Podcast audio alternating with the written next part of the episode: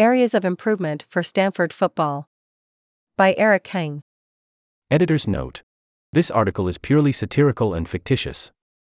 All attributions in this article are not genuine, and this story should be read in the context of pure entertainment only.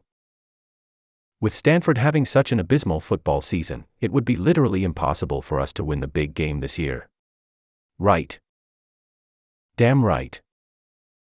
In an unsurprising turn of events, Stanford University's football team suffered a significant defeat at the hands of the University of California, Berkeley, with a final score of 34 to 17. This result, while not a shock, has certainly been a bit of a whimper for this historic rivalry's last game in the Pac 12. Though, seeing that both Cal and Stanford can soon be found on the Atlantic coast, perhaps the rivalry will become even more ferocious in the ACC. It was a shame, since Stanford had been looking good this year.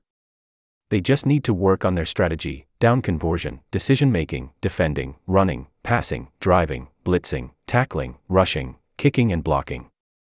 Making it into the end zone, too. For that is the greatest challenge for Stanford's football team, so it seems.